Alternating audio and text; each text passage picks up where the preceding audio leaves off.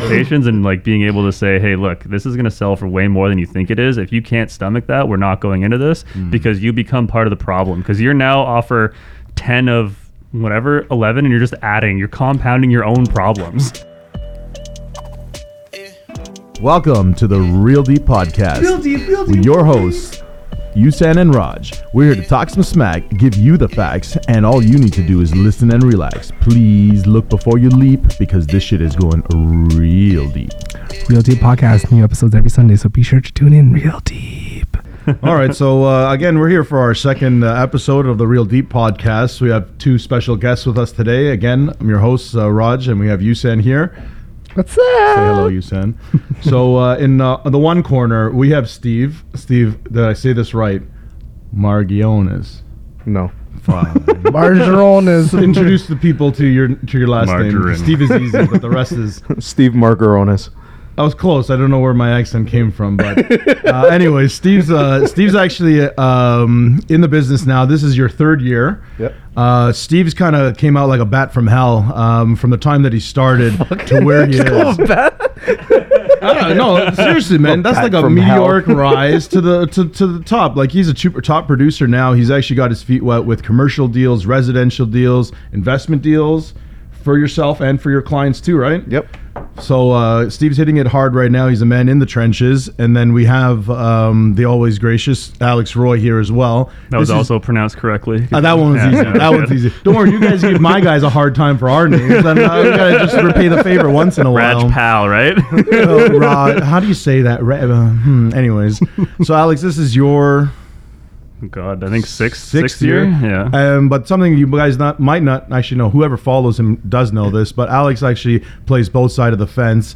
He's a real estate agent. Not in that way, you said. Not in that you way. did you come out of I the do- I do closet? swim. or what? He's a he's a he's a buy. He's a realtor and a mortgage agent. So he has a actually quite a interesting perspective, especially in this market. He's he's hearing a lot of conversations from both sides. So uh, welcome to the show, guys. We're very happy to have you Welcome, guys. welcome, welcome. on.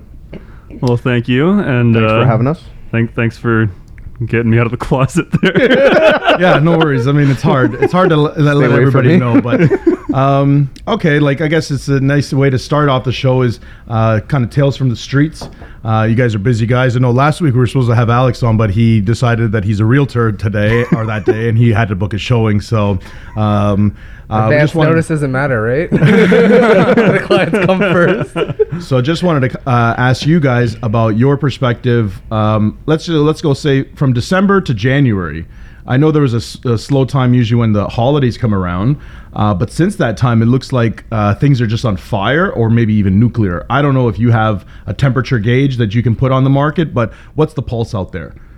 It's exploded. It's like beyond crazy. Um, for instance, I sold a house um, December 1st in Pickering. Um, sold for 930000 with a legal basement apartment. And then two weeks later, two and a half weeks later, on the same street, like four houses over, sold for a million thirty something. Like, And those are the same type of house. Can you give the uh, people like a little explanation about maybe what the type of house was? Detached, semi-detached. Um, so they're semi-detached homes, both of them. Um, the first one had a legal basement apartment, which, as everyone knows, has an increased value. It needed a little bit of um, a little bit of TLC, um, some roof and stuff like that. But overall, it was in decent condition. The other one was in a little bit better condition, but it was about 150 square feet smaller, give or take. Um, no separate uh, basement apartment, no separate entrance to make a basement apartment. So similar, but not the same type of unit. So I was when we evaluated it, we thought that it was going to come under the other one, but it ended up coming 100,000 over. Yeah. That's crazy, man. Yeah, Two and a half weeks. It is bananas. two and a half weeks. Did yeah. you talk to those clients afterwards? Like the first ones you sold? Yeah, they um, they were surprised. Um, they were kind of stunned at it, and but they were pretty they were pretty cool with it. Um, they actually closed yesterday. That was the one that I was dealing with. Congratulations. Thank you, thank you. Um, but you know they were pretty cool with it. But again, they were kind of like saying that you know if this deal falls through for some reason, they're okay with it because obviously they'll get more money. But um, they kind of understood that it's uncontrollable. Um, you know, I had a little bit of a discussion. I was kind of nervous about it leading up to that discussion. I was like, um, what do I say? They're like, what did you do different that you didn't do for us? Like, what happened? yeah, like, Like, it- waited two weeks. That's all that happened. like once I saw that offer and I was looking at it and I was like, um, um, my repeat clients are going to tear a new one on me. Um, I don't know what to say or do. I'm like, I need help. And I was talking to um, some people from the office, my manager, um, a couple other people, and was just trying to prepare myself to how to handle it just because I've never experienced this in two weeks with a lesser product getting more. That's pretty Yeah. bananas. Alex, I know you have a lot, like from both sides, so you just tell us, tell the people. Oh, the most heartbreaking, I guess, so far is I've probably put in 14 or 15 offers with this one client in the last year and a half. And there's a place, there's these condos on Aspen Springs. I'm sure you guys know about them. Which yeah. There's one side of the street, really nice. Mm-hmm. Other side of the street, not so much. Kitec problems, baseboard heating, like all the garbage. Maybe should have sold for 430, 440. Hmm. We put an offer firm at 450. We're like, no problem. We're gonna get this. Sorry to interrupt you. Just to give the people a little perspective, how big of a place are we talking about here? This is just a one bedroom, so 700 and something square feet. Okay. Average sale price in this building is six six hundred dollars a square foot, Mm. I think. And some lady blew us out of the water, absolutely bananas. Sold it for five hundred and twenty thousand dollars, more than what the brand new buildings are selling for, and sold for like eight hundred per square foot. That's higher than Scarborough prices somewhere. Wow. In Bowmanville, Eight hundred. That's Bowmanville. Bowmanville. We used to call Bowmanville Boomanville, man. Like, who's going out? Who's going out there? Boomanville. Yeah, like it's good for me. I bought a pre-construction Oh, condo bueno. like around the block from there, so I, I know the Aspen clients. Springs buildings. I actually had a client um, that we ended up selling their place in a- 80 Aspen Springs. Is one of the few low-rise buildings there with an elevator. With an elevator, yeah. Right, right, right. So you know the area. Uh, and yeah, basically, like this was pre-pandemic, and they were like, "Can we get X amount?" I said, "Yeah, we can get X amount. If we wait till spring, do you think that we'll have a better chance at anything?" And spring would have been the pandemic, so can't predict that stuff. I always say I might look like a wizard, but I don't have a crystal ball. But uh, that's that's a couple good examples. You I said thought do you you did. have anything that you wanted to share with that? Because I know you were in the trenches every day. It's just it's just hard because there's nothing there's nothing out there. Um, everything we're going for, um, there's one that comes out like once a week, and uh, everyone kind of goes for it. So there's nothing there's nothing. Day one, day zero club. Okay, Day zero club is messed up right now. I was now. gonna. I was actually gonna bring that up with you guys. Um, kind of segment. First segment, I wanted to ask you guys about, um, and this is to give our public, our audience, uh, who might not know what goes on on offer nights, like the play. So we're gonna call this kind of segment the art of the offer night. Um, you want to be, the, you know, you can be a listing agent because you are a listing agent, Steve. So why don't you tell us what a listing agent is doing during an offer night? Uh, and let's just give them a, an example. We'll say you have 10 offers on your property that you're selling, and it's whatever. Say it's a it's a two bed condo downtown Toronto. Mm. Offer night. You're listed at six ninety nine. Market value from what you expect should be in the ballpark of eight hundred k.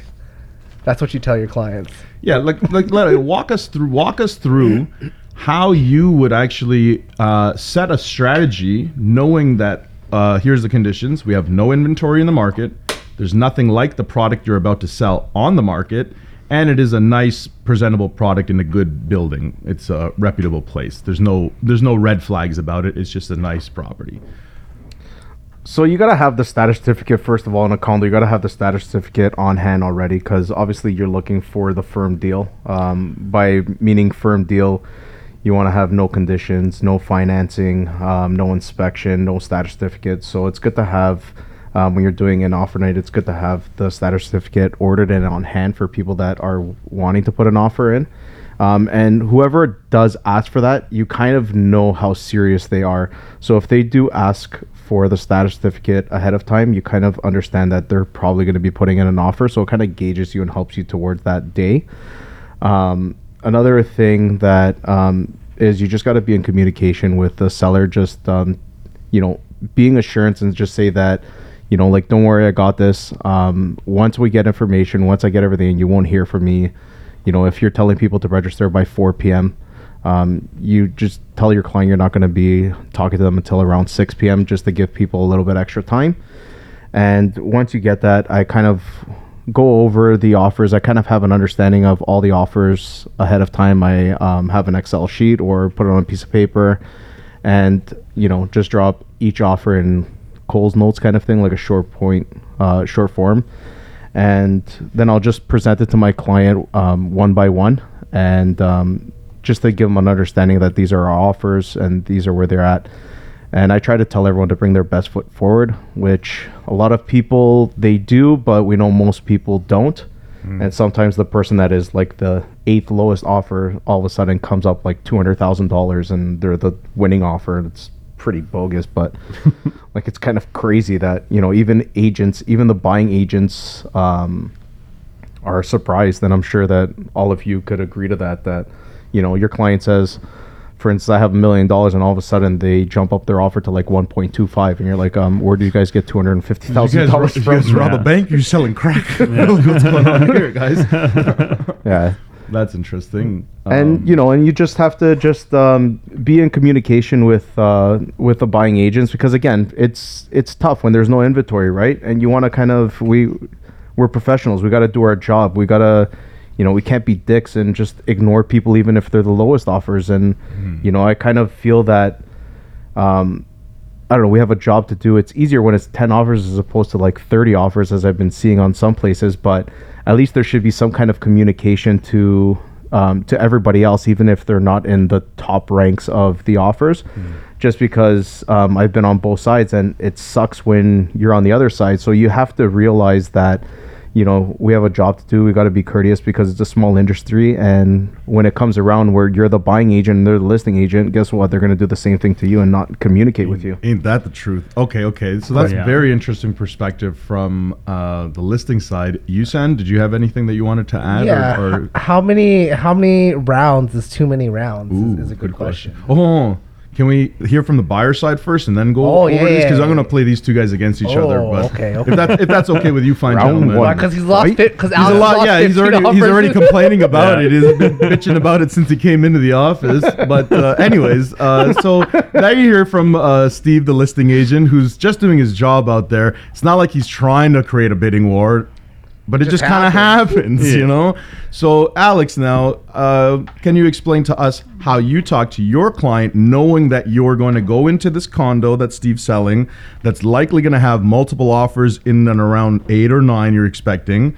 Tell us what you're looking for when you go to see this property with your client, and then kind of how you're advising them about how to win this condo. Because you can put an offer in. This is my, my theory. You can put whatever you want on paper. If it's not illegal, it's not a problem. You're just not going to do yourself a favor if you're starting too far away from the promised land. So, Yeah. talk if- us through how this- you work it. If this client of yours listened to you, what would she have listened to? Hmm. oh, we would have been done this like ages ago. But the main thing is like just not I don't even know if it's not listening to them, but like being able to handle their objections, saying like I want to put in an offer under asking. I go, "Okay, here's what every other condo unit sold for. Here's all the offer dates they had. If you look at the trend, each one's probably 10, 15,000, sometimes 20,000 more than the last one, unless you're in Bowmanville and it's 100,000 more than the last one like a crazy person. Mm-hmm. But you're like, "Look, you're not we're not getting anywhere."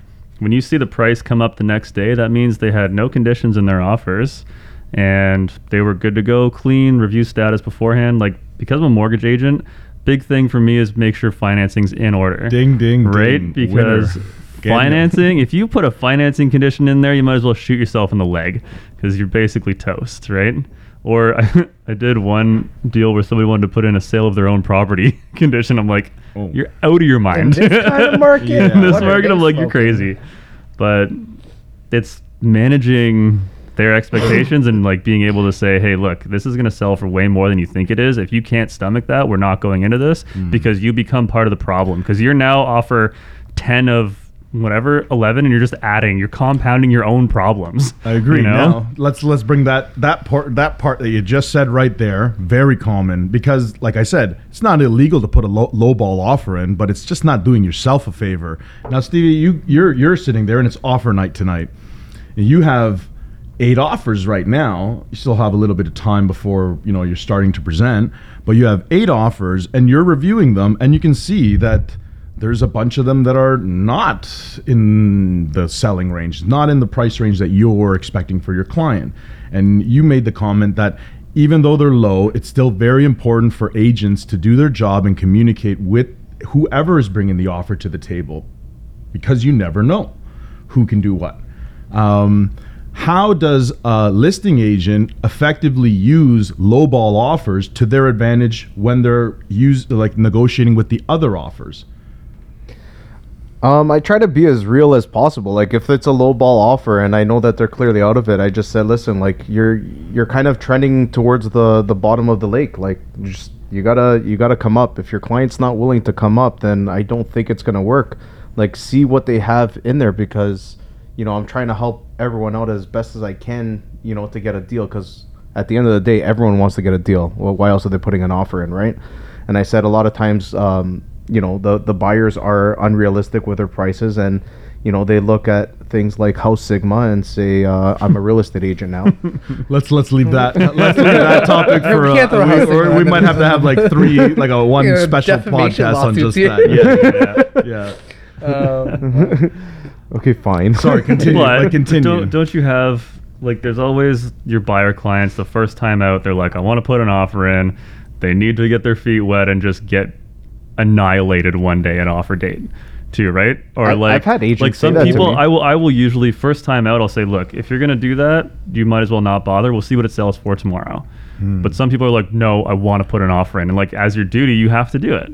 Right, right? again- so like you're putting in this low ball offer and you're like look man i'm sorry. I have to do this. Yeah. but you're like and like needs they need they need to know that like you're you're offering 650 it's listed at 699 it's worth 8 like what do you think is going to happen there's 12 other offers you think somebody else is going to offer more see but i don't I, I sorry to cut you off raj but i don't have an issue with that with the agent because they're communicating with me and tell me that that's the issue and i understand it because i've been there yeah So for me, it's like, listen, I understand where you're coming from, but we know that this isn't going to work. And they're like, I know, but I had to do it because my do it. client. So at the end of the day, like I'm experiencing that now with uh, one of my clients, and you know, it's unrealistic. And I told them that they're part of the problem of increasing the price. And you know what I mean? Like as I said, like at certain points of our careers, we're to be we're on both ends of the side, so we understand it. And you know, sometimes um, you know, first time home buyers or sometimes other clients don't realize that, and they think that they're the experts, but you know, it's a hard conversation to have. Sometimes we have to do it, but I, I appreciate the communication from a buyer agent just because they're doing their job as I'm doing my job. So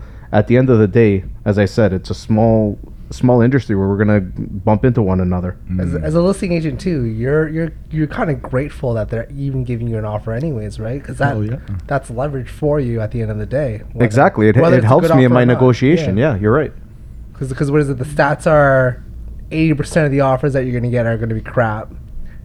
Like another ten are going to be around like what it should be worth, and then the last five is going to be like the winning the winning people. You can expand on that. Expand on that because I think some people out there might be thinking that everybody is swinging for the fences when it comes to an offer date. And when they talk about a bidding war, okay, hold on.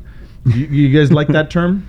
It's, it's like what it, whatever it is. Uh, it's it's so so commonly said nowadays that whenever we say, "Oh, they're just going for the bidding war," they're just going for the bidding war, and I think people think that you have to go over, you have to you have to play it a certain way, but there's like you said, a distribution. Yeah. How many people are the top? How many people are at the bottom? And then your market value is actually the middle guys, right? There's more people in the middle that are telling you what the actual price is, and only one or two schmucks. Like in your last, who? When's the last offer representation you had as listing agent? Just this one in Pickering? Uh, Pickering, yeah. th- When's the last one you had, Alex? god august last August? year But, like yeah, Huge so like difference. if you can remember, uh, kind of like how that went. How many offers did you have on your Pickering one again, please, Steve? Uh, five offers. Five offers. Of the five offers, um, how many were would you say leading the pack? Um, honestly, our our bully offer came out swinging with a slugger.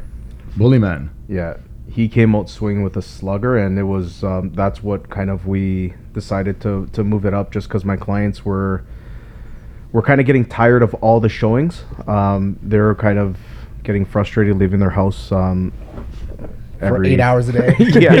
In pandemic, where do you, where do you go? yeah, it was kind of like um, there's nowhere to go, and how many dinners can I go out to, and where can I, you know, take my kids and my family to, and you know, so it's kind of like they're like, um, when I saw the offer, I was like, okay, this is obviously a lot more than what I expected. Um, let me do my job and tell them that I want an irrevocable until uh, midnight and see other people because there was a few people that reached out to me about a preemptive offer. So I was able to um, gather another four offers. So we had five offers in total, and there were there were three really good offers and two decent offers. I didn't really have anything under asking just because they understood that they knew that they had to be up there. Hmm. Well, you're in a situation where you got a bully offer too, and everybody else knows that, Yeah. right? Like you're not just waiting for the offer date and letting it ride. You got somebody coming in early with a good number, so everybody knows they got they either have to beat that Yeah. or like you know at least be in league with Actually, them. I think I had do a think I had a sixth offer that came in after it was sold firm at like 10 p.m. Oh. He said, uh, "Can I still put an offer? Just Here's my up- offer." I sent just it woke you. up or just finished his shift at uh, at Pizza Pizza. I guess. Finish- Sorry, no, that's mean. That's mean, guys. Sorry about that. Uh, okay, let's uh, let's let's let's give one one quick question here for you guys. Is uh, we talked about uh, both from the listing side and the buying side, but now it's time for you, fine gentlemen, to tell us the art of the bully. Uh, we did this segment kind of last week with the Fulton sisters about what makes a good bully offer, uh, how is best to you know um, give this offer or what's the best protocols to take. In any successful bully offer i'm sure there's things that stay the same. Uh, in your guys opinion can you give me like two or three things that uh, you always are advising your clients about uh, how a bully should be played out? Money, how a bully offer. Money money money, money and firm offers and quick irrevocable. Don't let explain that, offer- explain the quick irrevocable for people that don't know about what the irrevocable is if you can Yeah, so the irrevocable is like your drop dead date for your offer. So like your offer, say you put an irrevocable for 5 p.m. today, that offer is only good until 5 p.m. today. If they don't accept it by then, it's dead. you're not on the hook anymore right Exactly. Right. So that's like a main thing for me is like I'll look at the past sales. I'll say if you're not above this by at least well right now like 10%, like you're not getting it or and you got to do a quick irrevocable so the seller doesn't have time to like get other offers in there, right? money time and information information Yeah, well, like Steve said, he asked for an irrevocable till midnight. I probably wouldn't have done that. I would have been like, "Here's 5 p.m." If it was like one, and I'd be like, "You take it or leave it," right? Right. That's kind of how we play it. But Do you do you call the agent ahead of time to to say you're gonna like what do you do you at least ask them hey I want to send something over when can you review it or do you just send it? And- it doesn't Right. take that long to write an offer, so I usually don't. I'll call them up and say, "Hey, it's in your inbox." Like I know you have. You're calling them to book showings. I know you have time to talk to them, right? Unless they've specifically said in their listing they're out of town, which is usually BS anyways. But Mm. you know. Hey, hey, hey. okay okay Was All it right. true? yeah. All right, Stevie. Uh, for for you now, uh, when it comes to bullying, what's the play? What's the play, coach? Look, when I started this career a few years ago, I was told that if you wanted to put a bully offer, you can't show up being a bully in a pink tutu. Mm. Like, it's okay if I send you this uh, offer. This would be great. um, you know, and it, it kind of it kind of understood where you know back in school, you know, the bullies came up and did what? They surprised you, they scared you, they attacked you, they, you know, they they made you you know walk backwards kind of thing, right? And either you crumble or you you're you outbully them and you become stronger. So at the listing agent, you don't know which type of uh, which type of receiver they're going to be. Are they going to be the, the one that crumbles and takes it, or are they going to you know take control of the situation and um, you know stand up and fight back? And a lot of times it depends on the on, on the agents and um, you know how they are. Um, it just you know it's it could work in your favor by doing a bully offer, but just like Alex said. You're gonna be a bully. You got to come up in price. You got to So- do no conditions, and you got to do that slow revocable. Don't even talk to them. Send it, and then call it up and say you got an offer in your inbox. As, as a as a selling agent, how did you control that bully offer that came in that Mm, changed your how you that, counter that it? night for you? Um, so when I got it, um, I saw that he sent it to me, and then he called me like immediately right after, and I didn't pick up the phone just because I knew it was that agent. So what I did was I started. I, I looked at the offer, so I understood what it was. Um, there was a couple things in there that I didn't really like in the offer, so I already knew that you know, I wasn't going to look at this offer until the agent fixed it, and it wasn't giving me enough time um, to do my job and you know do my job for my client and make sure we had an open house scheduled that day. So I wanted to make sure that the open house went through. I wanted to make sure that all the all the showings went through because I think we had about I think nine or ten showings that day. So I just wanted to make sure that you know, and they were booked from previous, right? So I just wanted to make sure that everyone had a chance, a fair, a fair shot, a fair chance at it. Um, you know, even though that I knew that this price was crazy, and I knew that my clients would easily take this thing, um, I just wanted to make sure, just in case, you know, I still have a job to do, and I just want to make sure that because we had an offer date set, you know, we had we, we have a job to do. We have to do our due diligence and make sure that, you know, we abide by all the rules. Um, so yeah, so I just um, you know I I called all the other agents. I told them that we have an offer on the table um, that I do have to show my clients. Um, and uh, yeah, that was pretty much it. So they said that they were going to take a look at it, and a couple of people said that they were going to come in with an offer as well.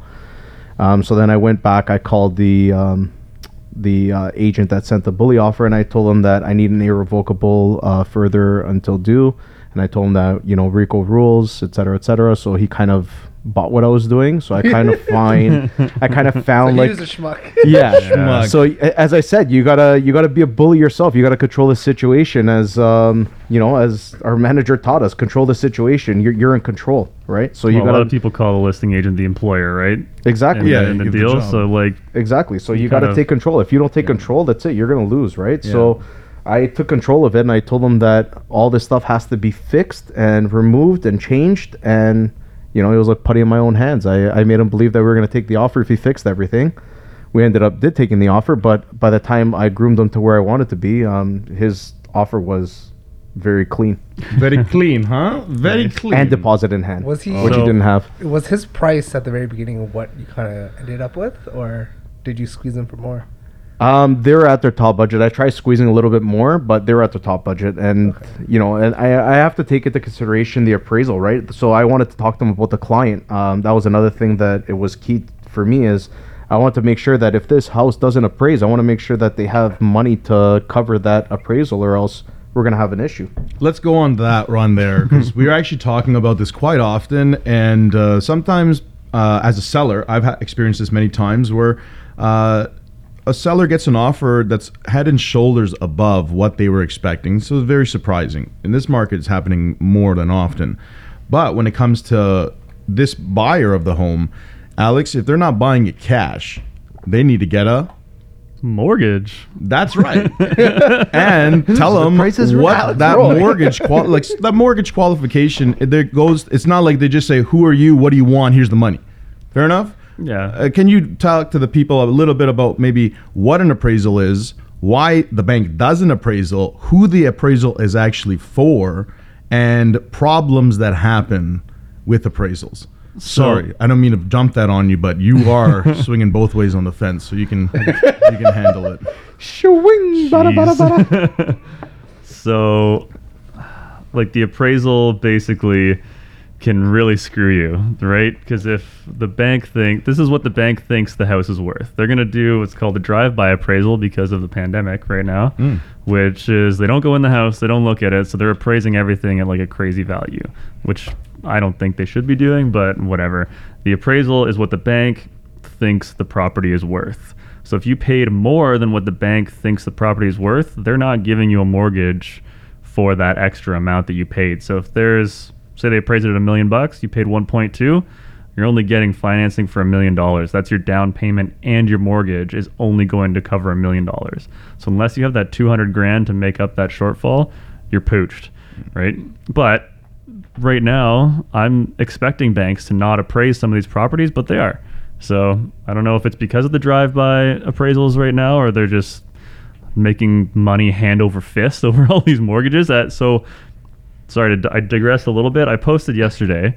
You were one to comment on it, where how low mortgage delinquency rates are right now, where they've been on a downward trend from 0.39 percent down to 0.09 percent. And just explain to the people what delinquency means. Um, So that's a late payment or like a non-payment on your mortgage. So 0.09 percent of the population is, has been late or not paid a mortgage payment Hmm. in 20 in the third quarter of 2021, and it's been on a downward trend for the last 10 years since 2012. meaning that less people are not paying their mortgages. Exactly. So right. everybody's like okay, it seems. yeah, everybody seems In the more middle than of okay. a pandemic too. Yeah, you're less than. Yeah, that stress test I think Continue, really helped. continue. Well, so like with that, uh, I think what I was getting at when I said that was in a market like this, financial problems can be kind of glossed over because all the guy has to do is put his house on the market, make X amount of money. He might be able to satisfy like satisfy his financial situation, but he kicks the can down the road for another few years and just kind of keeps on with it. Yeah, well, if Um, you look at mortgages, they're very front end loaded on the interest payments, right? So if you keep refinancing and redoing that mortgage and taking money out, you're still your more your your payments are half interest, half principal, basically for the first five years. So if you're refinancing and pulling money out all the time, you're paying like half and half all the hmm. time, and you're just paying the bank an insane amount of interest So you're not really getting ahead. right? Like you're paying down your principal a little bit, but if you go and re up that amount, you're just throwing them more and more money, right? So it's obviously it's a great way to acquire more real estate, but I think by the end of the term, you should have enough value to be able to sell off one or two and pay off the rest of them because if hmm. you're still paying mortgages on that stuff, it's killing you, killing you with interest.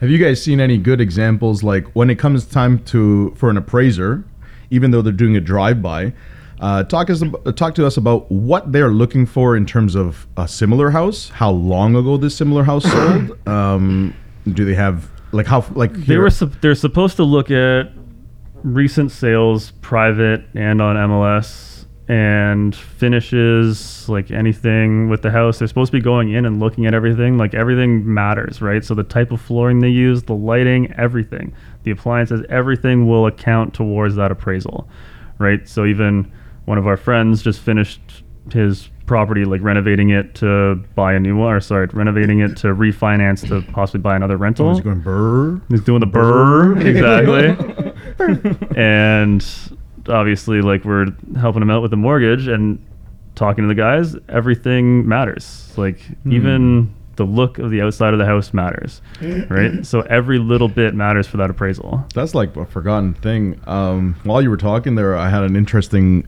um, thought. Like yesterday, I was showing a property in Markham.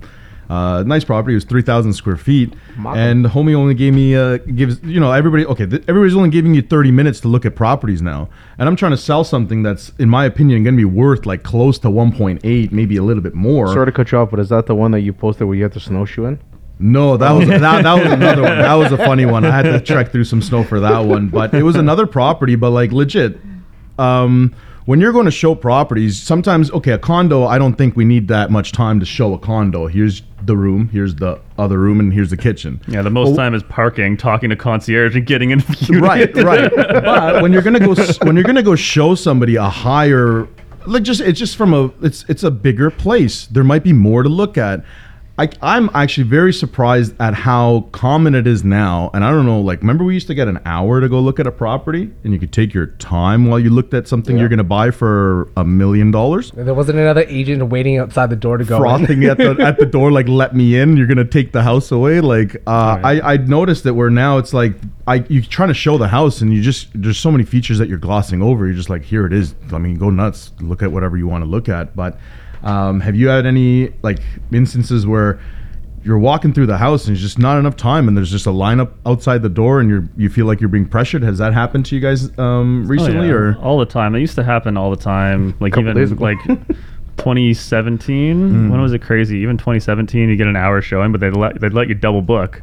Yeah, and some people were like, "No, no, you can't come in." I'm like, "This is outside the pandemic, obviously," and like you can fit more than three people in a house at one time. Like you don't have to step on anybody's toes or anything, right? But they'd hold you outside. You'd wait in a line, a line around the block for a house in Oshawa. It's gonna have 15 offers on it. You know, like it's it's th- nothing's really changed. It's just like people's people's perception has changed You now. know what's actually interesting about that, and this is kind of going back to this is maybe another segment of ours, negotiation. Um, it's a huge part of our business, and we've been talking about little things we do to negotiate with our sellers, with our buyers, with other agents, um, and I personally think that this is where your agent makes you your money. If you don't have a strong negotiator and you're selling a property, you could still be at a disadvantage. Like if Steve knows what he's talking about and Alex knows what he's talking about, and they send an offer to a listing agent who doesn't know what's about to happen, he might get turned around inside out. And I, I know you did. Oh, well, Stevie, I, I just I looked at you because I know you got a little twinkle in your eye right now. Tell us that story because I, that's your story. Tell us about uh, that Markham Village house that you secured for your clients. Tell us about how you were able to secure the property for your clients in a market that was like what you did to me was very impressive. I know we talked about it at the office and other other agents that knew the area and knew what was happening with the market We're like, "How did you manage that?" And then everybody's real question was just like, "Buddy, how dumb is the other guy that was selling this house? Like, what what is this guy's problem?" So please, Steve, tell us the story. Yeah, how dumb came up quite a lot. Um, Stupid with two O's, man. Stupid shit, man. like, so stupid. Well, how many? The barrier for entry to our industry is quite low. Yeah, it's um I don't know. I I caught this guy. I don't even know how I caught this guy, but um, first day comes on the market, and I tell my client that um, we should really take a look at this, and he tried to delay it. I said, no, we're not delaying it. We're gonna go take a look at it. He's like, okay, book a showing. So I went to book a showing um, earlier in the day, um, and the agent said, "Oh, it's only after 4 p.m. or 5 p.m. because he had to be there." So I found that kind of odd um, that there were so many restrictions on a busy market just to go take a look at it. So anyway, so I went to go take a look at it, and I noticed that there wasn't an offer date, but just something didn't seem right um, just off the get go when I looked at this um, listing. And Raj, I know that you looked at because we were shopping um, probably the same, Same- time with, same- same with time same kind same of stuff, clientele, yeah. and we were looking at the same exact thing because you actually um, came right after I left, and we were talking about it. Um, but yeah, just uh, went took a look at it. Um, you know, we put an offer that evening um, just because I was like, you know what.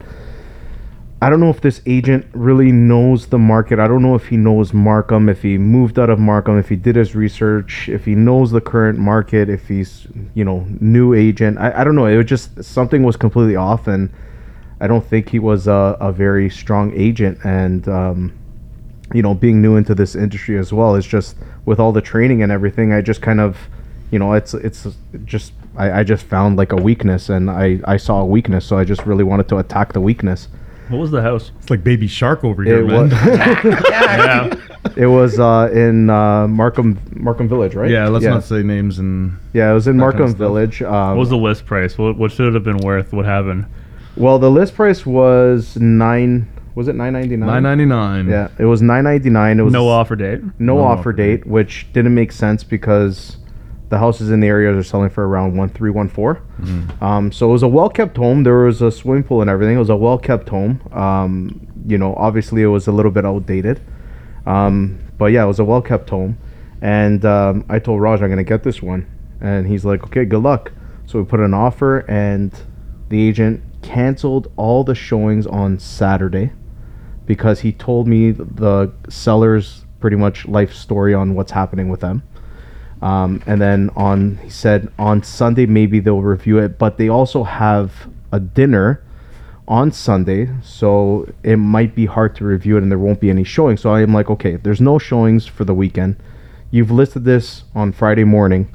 There's only three people or four people that had that window that went and saw it. One I know already. Um, I'm gonna put an offer on this. I told I, my I thought you said you were gonna invite yourself to dinner. Let's make a deal right now. Let's make some money. Literally everywhere we go, Steve knows somebody, so I wouldn't be surprised wouldn't if he like either. walked in and was like, "Oh, hey." Sorry, continue, Steve. so yeah, so we put an offer in, and then um, they went back and forth. They went back and forth, and um, you know the irrevocable came and went. So I told my client, I said, "Listen, the property's not done. We're gonna continue on this tomorrow. Um, just go have a good night, and uh, I'll let you know tomorrow when I when I figure things through." So I put a lot more pressure on the agent, and we kind of negotiated to get a deal for just over asking, like very little over asking. And I put it on the, you know, telling him like, you know, you'll look like a rock star that it's sold over asking. You told them that you're gonna, you know, they're gonna get around a million. You're gonna get more than a million. We're gonna give you guys the closing that you guys want you know and it's done. You guys don't have to do any more showings you know you you have a few other things going on. I'm like i, I think this is like a smart you know it's a win-win situation. My clients win your clients win and l- let's just get over and done with. You don't want to deal with all these showings next week and all the agents calling you this weekend Just played So him, he's like, played him like a fiddle. This Yeah. guy's like a snake in the so he's grass. like, he's like yeah yeah you know what you're right you're right let, let me work on it let me work on it i was like okay no problem and Wow, here we are today no, honest to God. So like when this I, guy's a snake, and I'm eating beef He's jerky a off the snake. No, desk he- right now. he's like a combination. He's like he smelled blood in the water because like I remember we were talking about it and then we just thought it was going to be the same thing 999 and we're going to have to play the game Yep. and then when we got to the property we were just like this guy seems a little bit like just unsure of something. And you know you, that's what i was talking about when it comes to negotiation. You never stop negotiating. So if the agent's there at the house it's not like steve's walking around and not talking to him either. He's feeling this guy out sizing him up and this guy poor guy he's trying to do his job but he's spilling the beans and well, this is like this is like having a seller home where you're like, shut up, get out of the house. Get out of the Like- way. Stop telling us too much. So like, there's a lot of times where um, we will say things, we will do things as agents because remember, we work for our clients. Our job is to uncover as much information about the house and about the property um, that that we can find out. And if somebody's voluntarily giving us information, that information is going right back to my client and saying, "This is what I found out. This is what I found out." Oh, and once you know they're gonna start giving you that information, you start asking way more questions. So you sound too. like you might have some uh, experience with because you know uh, Alex Roy walks if Alex Roy walks into a house with his suit on and stuff, people will probably just be like, "Oh, hey there, Mister, Mister, yeah, yeah. Why don't you come in here and let me tell you my life story, kind of thing." But give me an example of somebody sometime where it's just like, "Thanks." That's a little bit too much information. Somebody should have told you to shut up and don't talk to the agents that are coming in here. Uh, do you have any example like that where you? I only really have one where it was unfortunate for the sell. Unfortunately for my client, they didn't take it. I got them like a sweetheart deal. The seller was there. It was a for sale by owner, and the guy was just telling me his life story about everything, how he needs to get out of there quick. Like he's like, man, I just need to get rid of this condo now. Like just I'm like, okay, Right. that sounds perfect. So I wrote up this offer for the guy. Uh, so for sale by owner means the the listing is not represented by any agent. It's just himself. Like he's self-representing, right? It's like walking into the courtroom self-representing. Never usually a good idea, especially when you're like playing as people that are professional. um, and this guy, self-diagnosing yourself on the WebMD. Type yeah, of WebMD. thing. and You got, you got cancer in your nuts, right? Yeah. So the, the, the yeah. so the guy tells his life story. We put the offer together, lowball the shit out of him. Um, I send him the first form right away, which is my commission form. I don't. I'm like, look, you sign this, so you don't see any offer. So I send him that, signs it. I send him the uh, like, I get him to accept a um, like my client wants to sell her condo first. I get that condition in there. I get a finance condition in there for ten days. Ten, 10 days. We'll explain 10 why that's a big deal in, in just a second. And this was in like the heat of the market in 2017 in Brampton, actually, to a condo in oh, B Brampton. Town, B Town. Wow. And get this all said and done. I get I get it like ironed out, and the guy's like, "All right, cool." Changes one thing and sends it back. And my client's like, you know what? I don't want it anymore. I'm like, are you out of your mind? Mm. I'm like, I just got you the deal of the century, and you don't want to take this now? I got it like twenty thousand under value Mm. what it should have sold for. The guy's agreed to it. He sent it back to like change the closing date, and I'm like, "Uh, what are you? d-" I'm like, I'll buy your condo from you. I'm like, Right. just Just take get it, this, right? I was gonna say, I'm surprised you didn't buy that one. Oh, I well, that's would've. that's actually uh, how you said it right there. Um, okay, everybody in this room has had it happen to us multiple times where we always come back to the office looking like we just got hit by a train. You go, what's going on, Yusan? What's going on, Raj? What's fucking going clients. on? Yeah, what's going on? Alex, you're like, they just won't listen, man. They just won't listen. And I get, I get, I get. That's what the parents are all saying. They just won't listen, and the doctors. The Parents are are all the worst though, because they bought their house for thirty grand. I and they're know. like, you can't buy this house. So the like, toilet's did you did you have okay? Have you done any of that stuff where like your clients are maybe first time home buyers and they're bringing their parents to the to the showing, or they're So- they're heavily involved, like helicopter parents? I've had a lot of that, but I have a like a background in construction. Prior to this, I did a lot of like kitchen renos, bathroom renos, all that stuff. So I know approximately what things are worth and like how easy or how hard it is to fix. And if I know it's a big problem, I'll be like, "Look, yes, you're right, it's a big problem." But if it's not, I'll be like, "I used to do this for a living. I will fix that the second you buy it in like 15 minutes." You know, like that's not a big deal. Like look at this market. It's like, it's like, oh, the tub is a little moldy around like the the caulking. I don't want this house anymore. Yeah. You're like, it's called an X-Acto knife and a new tube of caulking. Right. Well, hey, fucking we dummy, always say this thing where it's take it takes. Uh, can we all agree on this? Uh, if you have a difference of opinion, go to hell. uh, it takes it takes a lot to put a deal together. It does not take a lot to pull the deal apart. No, it's like a it's like knitting a whole sweater and lo- one little thread. One Somebody little comes thread. along and goes. And Um, The curtain doesn't close. I want a ten thousand dollar reduction from the the purchase price. minimum. I've had one where they're like, Minimum "Oh, I don't know if these windows open properly," and it just said, "I don't know what that means." Like we tested it when we did it in a home inspection. They opened at that time, yeah, but I don't know if anything's changed. Like, should we do another inspection? But I want the sellers to pay for it. So, are you drinking right now? Like, what's got you? What's got your confidence all the way up like that? Like, the like, I don't understand where this is coming from. Um, other things like where you know you get your visits right um, so after you put an offer successful offer through you should get a like two or three times depending on how long your closing is to go revisit the property take your measurements bring a contractor just a formal visit right? And on that visit it's usually when people are falling in love with the house and they're like oh my god our couch is going to go here and we're going to put that on the wall. But some people are just hell-bent on finding something wrong with the house and you're just like hey no we've gone through all of this before. You just can't get out of the deal now though. Um, but I know a lot of times people have their own preconceptions about what is a big deal and what is a small deal. What kind of over exaggerations have you guys heard, knowing what you know, that's like, buddy, that's not a big deal? oh, like the. Give me your top. Give me go. give me some top ones. Like, Uh, come on, man. What do you? I mean? had actually the reverse where the basement had like a lake in it, and the guy was like, "That's not a huge deal." I'm like, "No, no, no, man, that's a big fucking deal." Just pump it out, right? And then Yeah. yeah. you go. It's cool, man. It'll dry, right? I'm like, Put a clearly it." the sump pump doesn't work, and there is a major issues, man. Just mop it. Just mop it up. like there's like there's like a fire hose coming in through the side of the wall. The guy's like, "That's fine. We'll just patch it up." You Use some said I know flex you You Tape get the you get the ones where like, hey, the furnace is really old. It's still working, good condition, but it's pretty old. So you might want to replace it soon. Yeah. Right? And they're like, oh, we have to replace the furnace. Forget about it. Forget about it. yeah, they don't want to maintain a major component of a house because you know what are you gonna do, right? Yeah, well, that's Stevie? funny because I bought one. I bought a house, and a month later, the furnace cacked out on Oh, me. you had that happen too, didn't you? yeah, it was a year after though. I think people don't understand like how cheap furnaces are though. Like, It's so you so- got you know, that's like bucks. complaining about the gas prices. In my opinion, you need it for your house You have unless to. you're going to be burning some sort of wood, or I don't know, sa- sacrificing animals or something like that. I don't know. Steve, what, what kind of what kind of crazy shit have you heard people say? I had someone ask if they could get a two thousand dollar deduction off the sale of the price because one of the bedroom doors had a small hole kicked in when they were moving out. Hmm.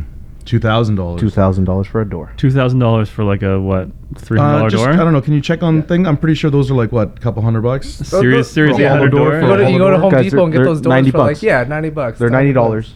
Two thousand dollars. At two thousand dollars, I said, um, "Are you looking to paint the whole entire place and Inconvenience fee. replace all the doors? Like, what are you Mm. trying to? But what are you trying to get?" How about this one though? Um, closing days are crazy sometimes, right? Especially if the person's arranging to have their like if let's say a person bought a house and it's going to close on January the 30th and then they also sold their house and that deal is also concluding on January the 30th.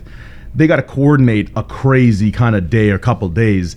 And sh- like you said, shit happens when you're moving stuff, right?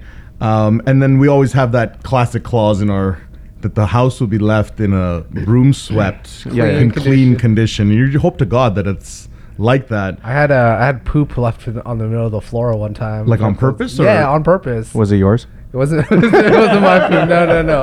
It was. Uh, it was. There was poop in the in the middle of the floor. Congratulations. Uh, on a carpet. Um, there was moldy clothes in the lo- washer and dryer, Oh. and like the the fridge was unplugged, so it stunk like hell. And uh, and the to- and the toilets were like someone. You know how you know what an upper decker is, where someone takes a poop in like the water thing. Instead of that, though, someone took a piss in like the the water container. Oh my so literally every time you're flushing, just piss is coming out. Oh. So I don't know what happened with these uh, these sellers that moved out, That's but like they, they hated us for some reason. Yo, that happened actually to me uh, with a client that. This is a kind of a funny story, but like sh- she was a nice old lady to me. To my clients though, they didn't. She didn't like it. She was she was an older lady. She took very good care of her home, and so we did an inspection, and she was like, "I'm going to be home during the inspection." So no problem. We'll talk during that time. And she maintained the house well, so she had pride of ownership. She did not like that we were doing an inspection. She goes, "What are you going to find?" Nothing. I'll guarantee you that. So there's no problem. Just want to make sure my clients are satisfied. So we did the inspection, and she was right. The home was immaculate. So we f- concluded our transaction, and now we have these visits, like to come back and check your, you know, what I was explaining earlier. And uh, my clients, they went on Google or they talked to somebody that knows something, and they said, when you go into these places, make sure you're checking your water pressure. I was like, okay, it's a new house, it's a new, new subdivision, your water pressure's fine. We checked it before during the inspection, but they thought they needed to turn on all of her tubs, sinks, flush the toilets, and she lost it. She fucking lost it. She starts screaming, What are you doing? Flushing that? You pay the bills in this house? No. And then my clients are first time home buyers, so they're, oh, oh, oh, oh. And then I go down talk to the lady. I'm like, oh, I'm sorry. This is, you know, they're just trying to test everything, and she thinks that they're throwing shade at her. so she got really vexed, right? So we ended up leaving. It kind of was sour. Come closing day to get into the house, she left. I don't know if it was her, but she dumped and she pissed in every single toilet, left it wide open just like that. and then so we're walking into the house just to make sure everything's in normal working order, and they're just like. I guess she's healthy. She some fucking lumps. yeah, that was that was that was pretty bad. So that's some petty stuff. Um, That is so did- petty. Did you guys hear about the other one? This is from The Office, but um, washer dryer included in the deal. No. no, talking about- Oh You gotta- you gotta put man, that I don't know if this is from. Okay, this is from year. This is this is some petty stuff. So somebody was basically they bought the house, and then you know when we're as an agent, we are verifying what is included in your transaction. Most times, appliances, you know, and washer and dryer was included in the transaction. Well, homie went to. Um, you know, move in, not move into the house, but like just the day of closing, walks in, and uh, as a washer, here's a bucket with a stone and some water in it. And then on the dryer side, here's a hair dryer. and then the whole issue was, well, you didn't specify which one is which. You didn't specify which hair, which which dryer, Oh what washer you God. wanted. So that's when like, do I really need to take these serial numbers down and take pictures and put that into my offer and it's like well if you're not sure if these guys are going to do that yeah that's a good practice to do but yeah like imagine moving into this house and you're just like what the and because they took the other stuff too it's like, what are you going to do right Some Yeah. people just You need to get it? slapped. slapped My- right Like seriously, just slap these Oh, people like in the brutal. head. Like I've that's heard- ridiculous. I've heard of like, well, that's why I put I put clothes washer and clothes dryer Yeah. actually in my offers all the time Write now. it in, But even when funny like because of that, you know how we used to use like ELFs for electric light fixtures Mm. and Mhm. FAG for forced air gas furnaces. Mhm. And buddy at my old office at Remax was like he'd be looking around the houses all the time when he first started. He's like, where? He's like, where are the elves? And everybody's like, what? like, what are you talking about, man? He's like, where are the elves? They're in the on a list here. oh God, just go God. buy an elf on No, the shelf man. and here you go, you dumb. that is Like, actually imagine what I was looking for. I was looking for the furnace. I've noticed this must be happening a lot because I've noticed that um, in the last few listings they've asked for actual like serial numbers and Mm. list of appliances within seven days or ten days of the uh, yeah the acceptance. Well, plus most people don't realize too. Um, sometimes sometimes when you walk into these houses and they've been staged, you don't know the extent of the staging. And if Oh, they're going to be pulling that stuff, like, so the person walks in, oh my God, I love the furniture in here. Fantastic. That's not included with the house. Let's act as if this furniture is not here. And then you're trying to verify, is that light fixture ours or are they going to take that down? Because, like, Steve, I know you've changed light fixtures for your listings as well, too. Yeah, I've done it. You, you, there's always little things you have to do to just to prop your prop, like make the property look nice. Um, but some people just don't know. Um, uh, and then yeah, to differentiate, you have to do something like you said, Alex, where it's take a picture. If it's not clear, make it clear, um, so that there's no question. Because when your lawyer goes to look at this stuff, they're going to revert back to the contract and say what's in the contract. And if you didn't write it in, Yeah. and it's a gray area, They're always it's like look they'll at- fight for it, but like it might be a losing cause too, right? So you got to protect yourself, protect your clients, especially if you're not sure. But Um, these sellers and agents that actually go ahead and actually think that that's normal, honestly, need to like just you know, Slapped? Get Well, slapped. discipline, Again, disrespect. very very low barrier for entry right now, and I don't know if you've noticed, but there's been quite a few new people in the Oh, industry. yeah. Sometimes they don't like conflict too, so their clients are like gonna be dicks and take out the wash and dry and give you a bucket with a rock. Mhm. Like, Yeah. what do you? I'm at that going. point, I'm like, going to if their you- new house. how are- I'm how- geo warehousing yeah, that. I'm, finding going to their you. house and I'm finding taking you and that. I'll, I'll play. I'll play. Yeah. I'm play taking that- stupid games, you win stupid I'm- prizes, I'm- right? Yeah, exactly. that rock that they gave me to clean is. Good. yeah, yeah, yeah, yeah, yeah, yeah. That's what's like going through your think. window, buddy. I like the way you think. Uh, that's that's the, that's the kind of Guys, shit we that'll won't do it. Okay, we won't do No, that. Okay, do this is you know legal Disclaimer: purposes. Don't do We're just this. talking shit. And I guess we should say that like disclaimer too. Like, sorry guys, if any realtors were hurt in the filming of this podcast, you're soft. You should all consider. the opinions, all the opinions are of our own. baby. yeah. Um, okay, that's that's pretty fun. Do you guys have any other like trigger questions? Things that like when when the words are said in this way, they're just like, ah, don't say it. Stop talking like that. Uh, one for me example is uh, how many people just have to keep saying sold over asking, highest price in the market, and you're like, homie, that's the market doing that. You're good guy and all that stuff, but like. you're just the next guy's going to say the same thing. Yeah, to can me, we start losing. saying? It's, Can, can we start saying listed under market value?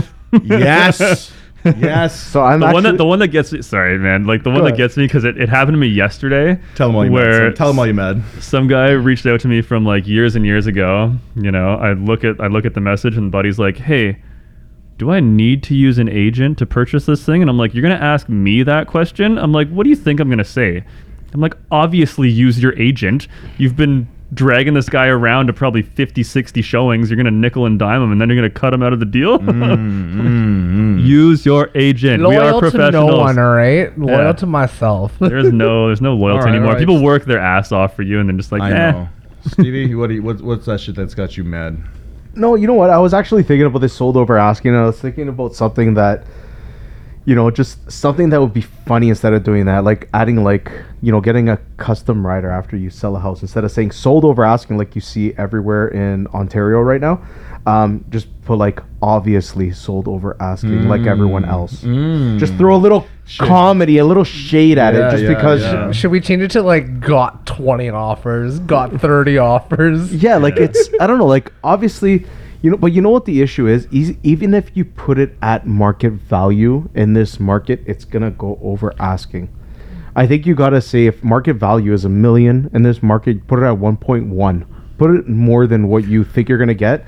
And honestly, if you get close to that or over that, you're laughing even more because things don't make sense. Like we put an offer on a house that went viral hmm. in Bowmanville, hmm. the one I'm sure that everybody saw on social media on s- from 6ixBuzz, that they were saying that you know in 18 months. Meanwhile, um, their calculations was wrong for that person because it was like 30 months that they made uh, from 750,000 to 1.605 in Bowmanville. Jeez. It sold in like July 2019. They bought it for seven something, and then um, just sold uh, last week at 1.6. And the guy that put it on there is like, look, in 18 months, it Yeah, it's up. not even 18 months, bro. That's like two- 30, two and man. half It's like. Yeah, it's like be, be years. It's like 30 months. You be real, right? That's like pre-pandemic to like the shit market we have yeah, now. and like Alex Yeah. said, the barrier is low. it's low. Like honestly, there's they did make some changes to it, um, but I think Too when the little, mo- too late, man. Too Like- little, too late. But like when the market's hot like this, everybody looks at the job as, oh wow, we can make a lot of money doing it. But I think that's the very it's a very short-sighted way of thinking about it because I know each and every one of you guys. Whenever I see you guys, you guys are on the move. Uh, likewise, we're spending more than a 40 hour week doing what we do. And a lot of it is unsung behind the scenes kind of stuff. We're always working for our clients.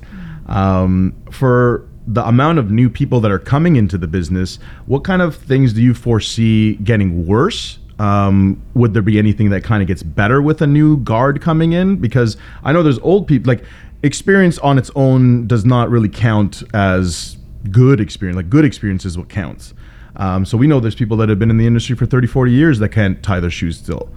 Um, but then there's new cats that are coming in that are hitting it hard and they're able to sell or, or they're able to help their clients. So yeah, what kind of things are you expecting to get worse with the market and the new influx of agents and what would you kind of hope gets better Well, like good for them for those new guys that are coming in and killing it because obviously it's a hard industry and they know. Yeah, give praise where praise is due, that's yeah, right. for sure. They're working their asses off. It's a hard job.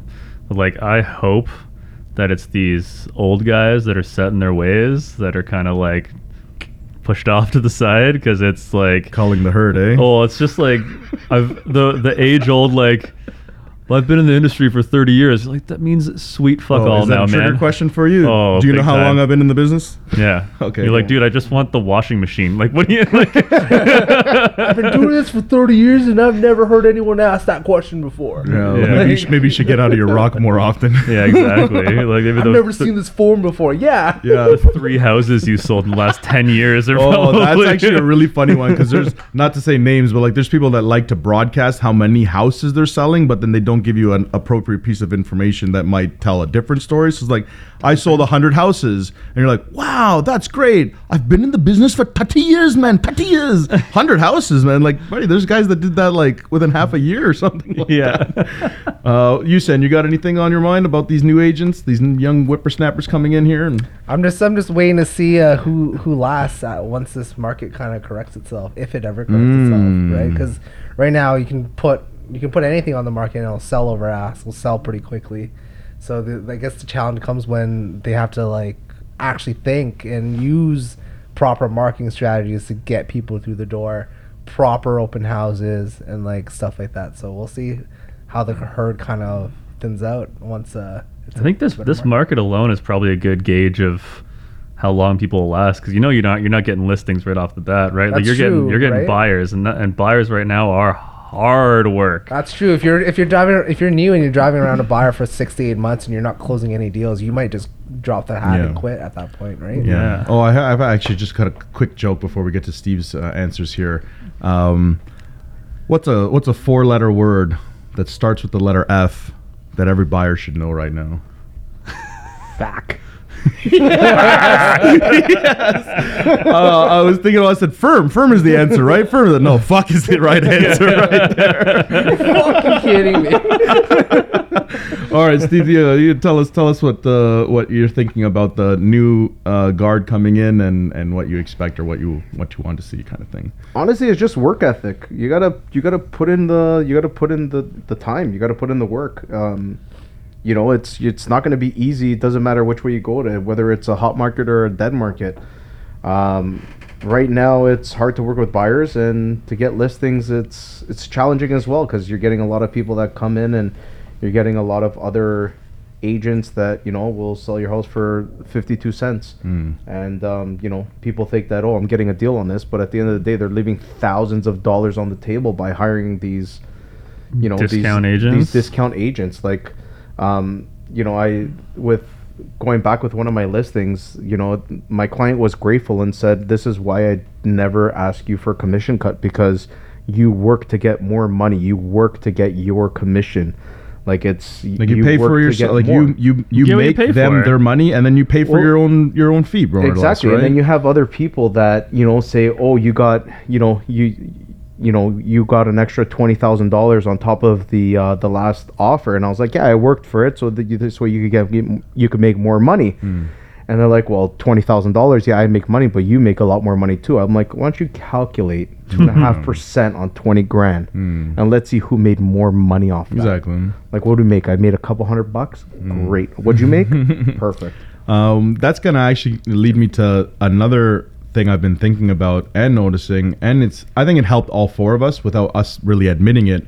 Um, but everybody sitting uh, in this room and on this podcast today is uh, investors. Uh, we own our own rental properties. Um, and I think with the new guard coming in, um, there's got to be some sort of skin in the game, in my opinion, when it comes to your. We're in charge. Like one of the biggest things that uh, people might not realize about a real estate agent is that we owe you our. It's a fiduciary duty. Like we treat your money like it's our money, in the sense that we have to give you advice that's best for your money.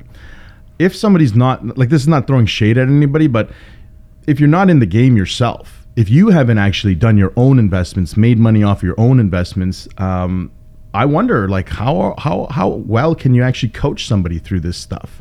I noticed a big difference when I started out. I didn't own property, and not for a while. And like you know, once once you buy it and that switch is kind of flipped, it it makes it actually a lot easier To talk I about. think to like because I didn't own anything up until what 2019. Mhm. So, I mean, it's it helps a lot, and it helps people get in the door. And you're like, I wish I bought it sooner. It helps them kind of get there too, right? So You have a personal story, I think, that um, comes across too, because like you're not just giving some. Don't worry, it's good. Buy it, buy it. You buy it. You're actually not giving pretending. some facts. yeah, Uh, you guys have any examples? like, yeah, I would son? buy this if I had the money right now too. You know, kind of thing. exactly. I, I own two properties right, so I'm kind of stretched thin, so I can't buy it. Mm. Yeah. So like, this is a good deal for you. You know. Yeah. Exactly. Yeah, you're- like buying both too, because I know me and Steve do a lot of pre-construction work and owning like a pre-construction condo plus an existing home that's rented out and cash flow positive in this market too is like crazy. So it's good to have that experience. Just kind of know. Yeah, you just uh, you can't pretend. There's only a certain much where you could, your lies are, you're gonna get caught, and then you lost all credibility. Credibility matters. Yeah, fake it till you make it only lasts for so long. I right? actually personally do not like that. That that's like the worst thing you can say is like. I don't know how to. goodbye, Dri- I don't know how to. I don't know how to drive, but I'm just gonna keep what both hands on the wheel and good luck everybody. Like no, like prepare yourself. Prepare yourself to know how to actually do what you're trying to do. I they get it. Like while you're dancing, there's no wrong answer. But in a financial matter, yeah, you don't want to put yourself under stress. It's gonna be you, your family, your own money, like your lifestyle. It can all get affected, right? Um, in your guys' opinion, do you have anything that you're looking for when it comes to an investment? Um, maybe criteria that you look for to say this is a good investment. Um, just talk me through kind of your thought process. No right or wrong answer, but what is it that you would think makes a good investment, or what should a good investment give you back? Mm, just, just, just wrap it. Uh, Yeah. Cash flow. yeah, Cash rules flow's everything around us? That's it. Like, Like, even cash flow even in this market. um, yeah, it depends. Sometimes you got to put.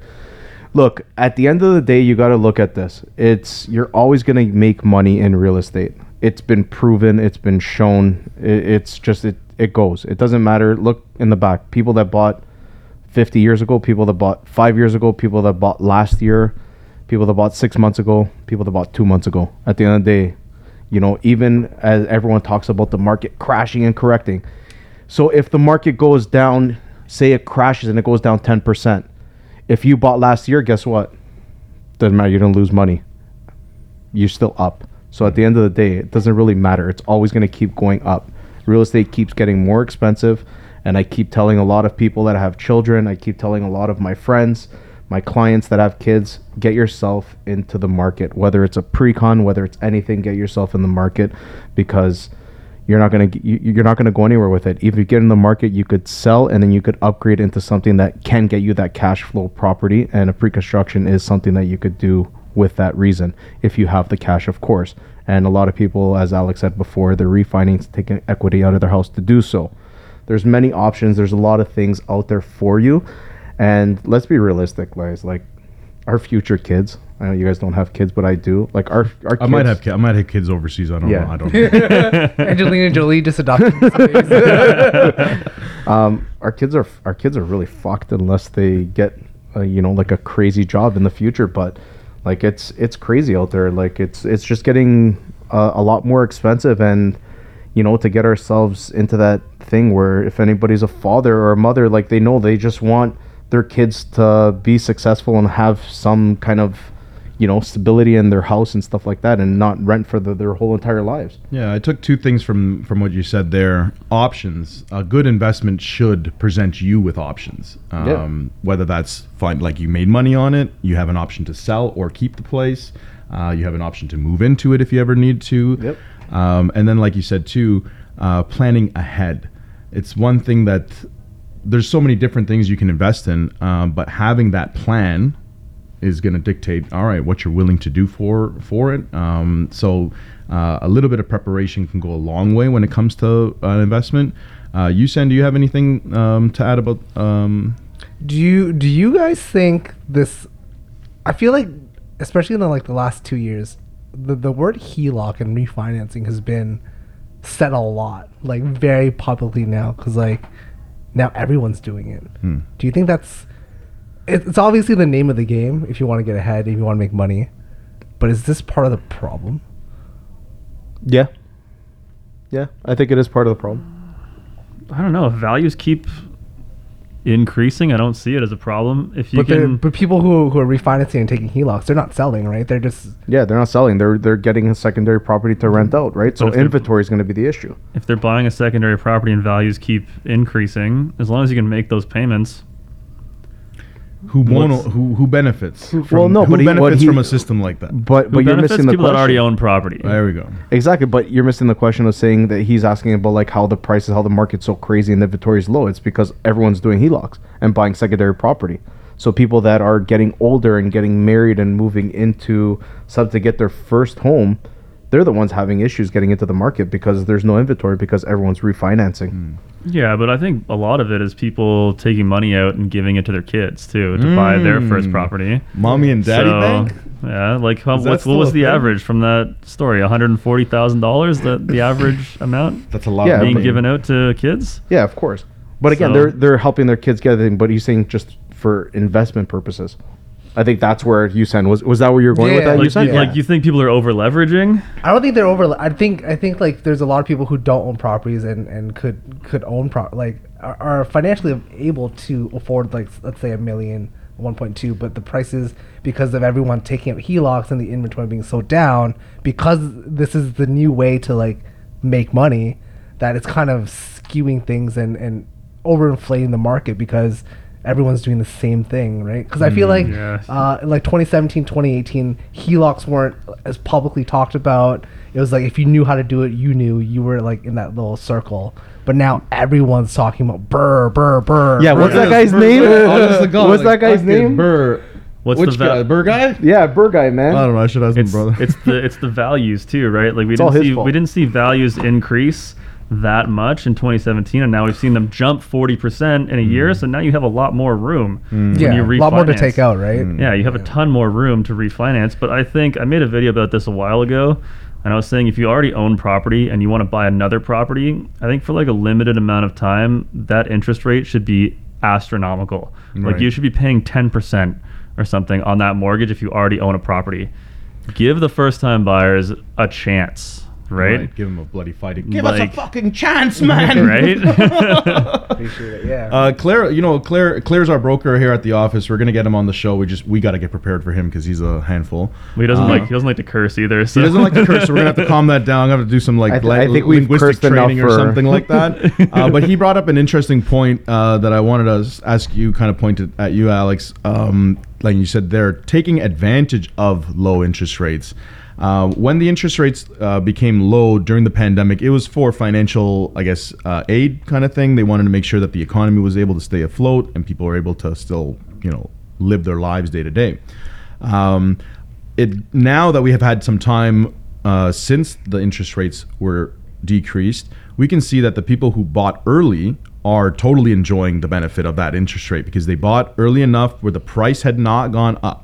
It- the value had not gone up. Um, but now we have people that are kind of, it, I don't know if this is the end of it, that's for sure, but the values have gone up, like you said. Um, if the interest rates were to start moving um, towards like like the trajectory starts going higher, um, will these people still have the same advantage that the low interest rate provided the people that bought earlier at a lower price, or have they locked in a higher price to pay a mortgage on? No, I like it's it's always going to equal out, right? So the low interest rates shot prices up. Higher interest rates will at least hopefully rein it back a little bit. I'm more worried about people that took on like variable Mm. interest rates in the Mm. last five years, even fixed though. Like if if say you you were maxed out on your mortgage amount and you got a fixed rate for five years, in five years down the road, if they're looking at an economic recovery, that means a lot higher interest rates. If once it's once things start getting better, is when interest rates start to go back up, so that they can kind of weather a storm for the next time, right? Like it's cyclical. And that's kind of how it works. So like watching people get a super low interest rate now, but they've really maxed themselves out. Like you're on two incomes, you can barely afford this house. In five years down the road, are you gonna be screwed? That's the, that's the, Are you even going to be able to refinance your house? So you're going to have to stay with who you're with and hope they don't, you know, bend you over and not spit on it. But then going back to now how you were talking about. Wait, what? Go back in your closet. we'll, we'll, we'll have we'll have an executive decision about that. Anyways, um, you were saying something about your uh, ability to handle the financial, like the burden that comes with it. We all know that, like Steve, you can even say, life is life. There's your house is your house. That's supposed to be there for you to live in and everything. But you never know what life can throw at you. Some medical bills, some family stuff, some kids stuff. Like it just the, the, light the, the the what worries me sometimes is like you said you're gonna swing at the top of your budget for something that at the most rosy time in terms of financing it should be easy for you to get that but if you're already struggling with that what's gonna happen when the the tide changes the season changes Yeah, and five years Um, down the road, if your interest rate doubles, yeah, but now I'm now uh, bringing it back to what you were saying about delinquencies. See that guy that like this is what I saw in 2017 when um, there was there was townhouses in Markham that you know they started going for a million dollars. To me at that time, I was like, whoa, whoa, whoa, what's going on? And I remember seeing the guy bought a townhouse and he bought it, he closed on it, but then the market dropped like 20, 30 points right after that. So it went from a million almost down to like 800 in this case for this specific one. And um, I remember driving by because I had another listing on the street, and the guy who bought that house, he's sitting there kicking the bricks because he's like, "What the what the fuck did I just do?" Like he paid he paid a heavy amount for it, and the market changed, and now his value came down, but he still has to make his payments at that high number that he. And what did it take to bring the numbers back? A pandemic and some juice from the government. Yeah. right. So now, okay, he's back to normal. But if you keep kicking the can in our system, it seems like it's set up to help you oh, uh, kind of keep your your your financial issues at bay because you always know you can sell your house, make some money, and at least downsize or rent or do something like that, right? Yeah, well, I'm gonna put my tinfoil hat on here and Hold say on, let me that's that's on, too. definitely a policy thing where, like, they're more geared towards homeowners. How are most of the people and the donors in this country Oh, can you talk? wealthy? Can you talk to us Real about estate. like? Uh, can, I've heard, some terms about okay mortgage and mortgage guys. uh, People call realtors shady. But I just want to maybe we can wrap up. Maybe we can kind of wrap up with this. What kind of shady shit are you seeing from the from the mortgage side? Because there's some people that we're wondering how the hell are you getting these uh, this property? You work at Pizza Pizza, and your wife she takes the orders for pizza. She makes the pizzas. well, I don't know. Like I there's make people 40k a year and I own 26 million dollars in property. and and you, are, are we Yeah. seeing like I've heard a term not to say it I don't know if it's like fake docs. People are faking this, faking that, putting something different down on paper than it is actually true. I wonder about how parallel that is to what happened in the U.S. with subprime. Like, are there people that are having houses that ha- really shouldn't, or is that Uh, even a way to think about it? Like, am I sour grapes? From what I know, it's not as common as you might think. We don't do it, so I don't know. Mm, How it works? shadows. Like, You're it's, not in the shadows, is what you're saying. You're an ethical man. it's a little, little, ri- little too risky for me. I think having Yeah. both licenses, I'm not going to put the my bread and butter on the line to go make some fake documents for somebody. But yeah, it's basically It from what I've heard, it's fake documents. I don't really think it's it's more geared towards people that are self-employed Mm. because it's hard to fake. Um, Yeah, if you work, yeah, if you work like nine to five, something like a salary job, you you can't just like mess with that because they're gonna call up your HR and be like, hey, this guy uh, make you know 180 grand a year. Oh, like oh, they added a one in front of that. Like Wow. you know. So I think it's more doctoring, like T4s, bank statements, stuff like that. From You what I've heard, paid cash. Mm. Mm. People that get paid cash. People that get paid cash are different because you can go to a B lender and show like your bank statements. As long as you're depositing stuff in your bank, you can still use that to show an income. So like cash payments are also something you can work with, but I mean, I don't, I don't honestly, I don't know how it works, but I don't think it's as much of the market as you think it is. Fair I enough. think I think we had that issue with uh, Lucifer Lane over there. Oh, Yeah, I forgot hanky- about hanky that panky. house. But uh, I think we're kind of nearing the end of our. you guys uh, are yeah, pressed on time, Gotta but appreciate uh, you guys coming out. Thanks for having us. Yes, thank you. Thank you That was- guys very much. If you guys have anything to leave the people with, um, Firm. now's your chance. So we're wishing everybody out there that needs to purchase some properties good luck. Again, um, information helps, options help, and uh, knowledge is good, but wisdom is better. Insight is what we're here for, and uh, hope this was uh, helpful for everybody. Thank you, Steve. Thank you, Alex. Thank you, Yusen. Thank you guys for putting up with our shit. Real Tea podcast thanks every for having Sunday. us. Podcast. We'll see you guys Sounds next about good. Sunday. This was fun. Do it again.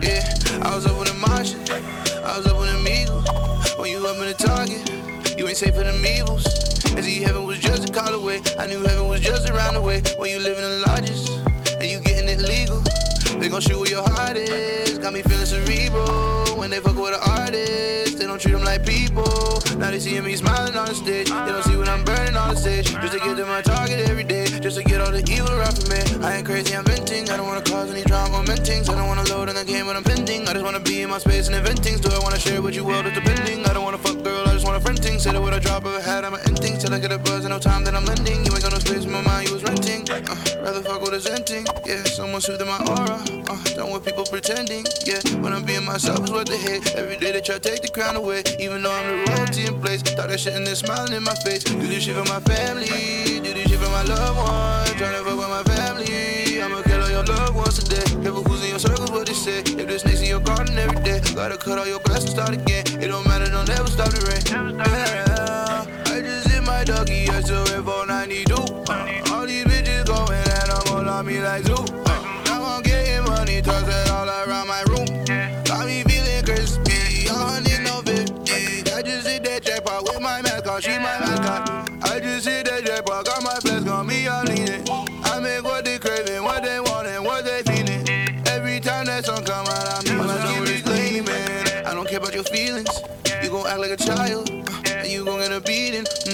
hope it was worth it. Yeah, talk your shit like you mean it. Uh, I'ma go that shit solo. Oh, are you still home and dreaming? Uh, they gon' play Marco Polo, uh, cause they no longer see him. What you think you a big cheat? Uh, you was smiling with big teeth. Uh, now you looking like Mitch me. Uh, while I'm off and I'm touring. See, this could've been you here. Yeah, you still sleeping and snoring. Yeah, do this shit for my family. Do this shit for my loved ones. Try to fuck with my family. You gon' see all that blood run. See that money they give it all to me. Cause they know I'm the realest in the place. I'm so dumb being humble consider me throwing on the shade. Yeah, I just hit my doggy, I still rip on 92. All these bitches going and I'm on me like zoo. Now I'm getting money, drugs that all around my room. Got me feeling crispy, I don't need no 50. I just hit that jackpot with my mask on, she my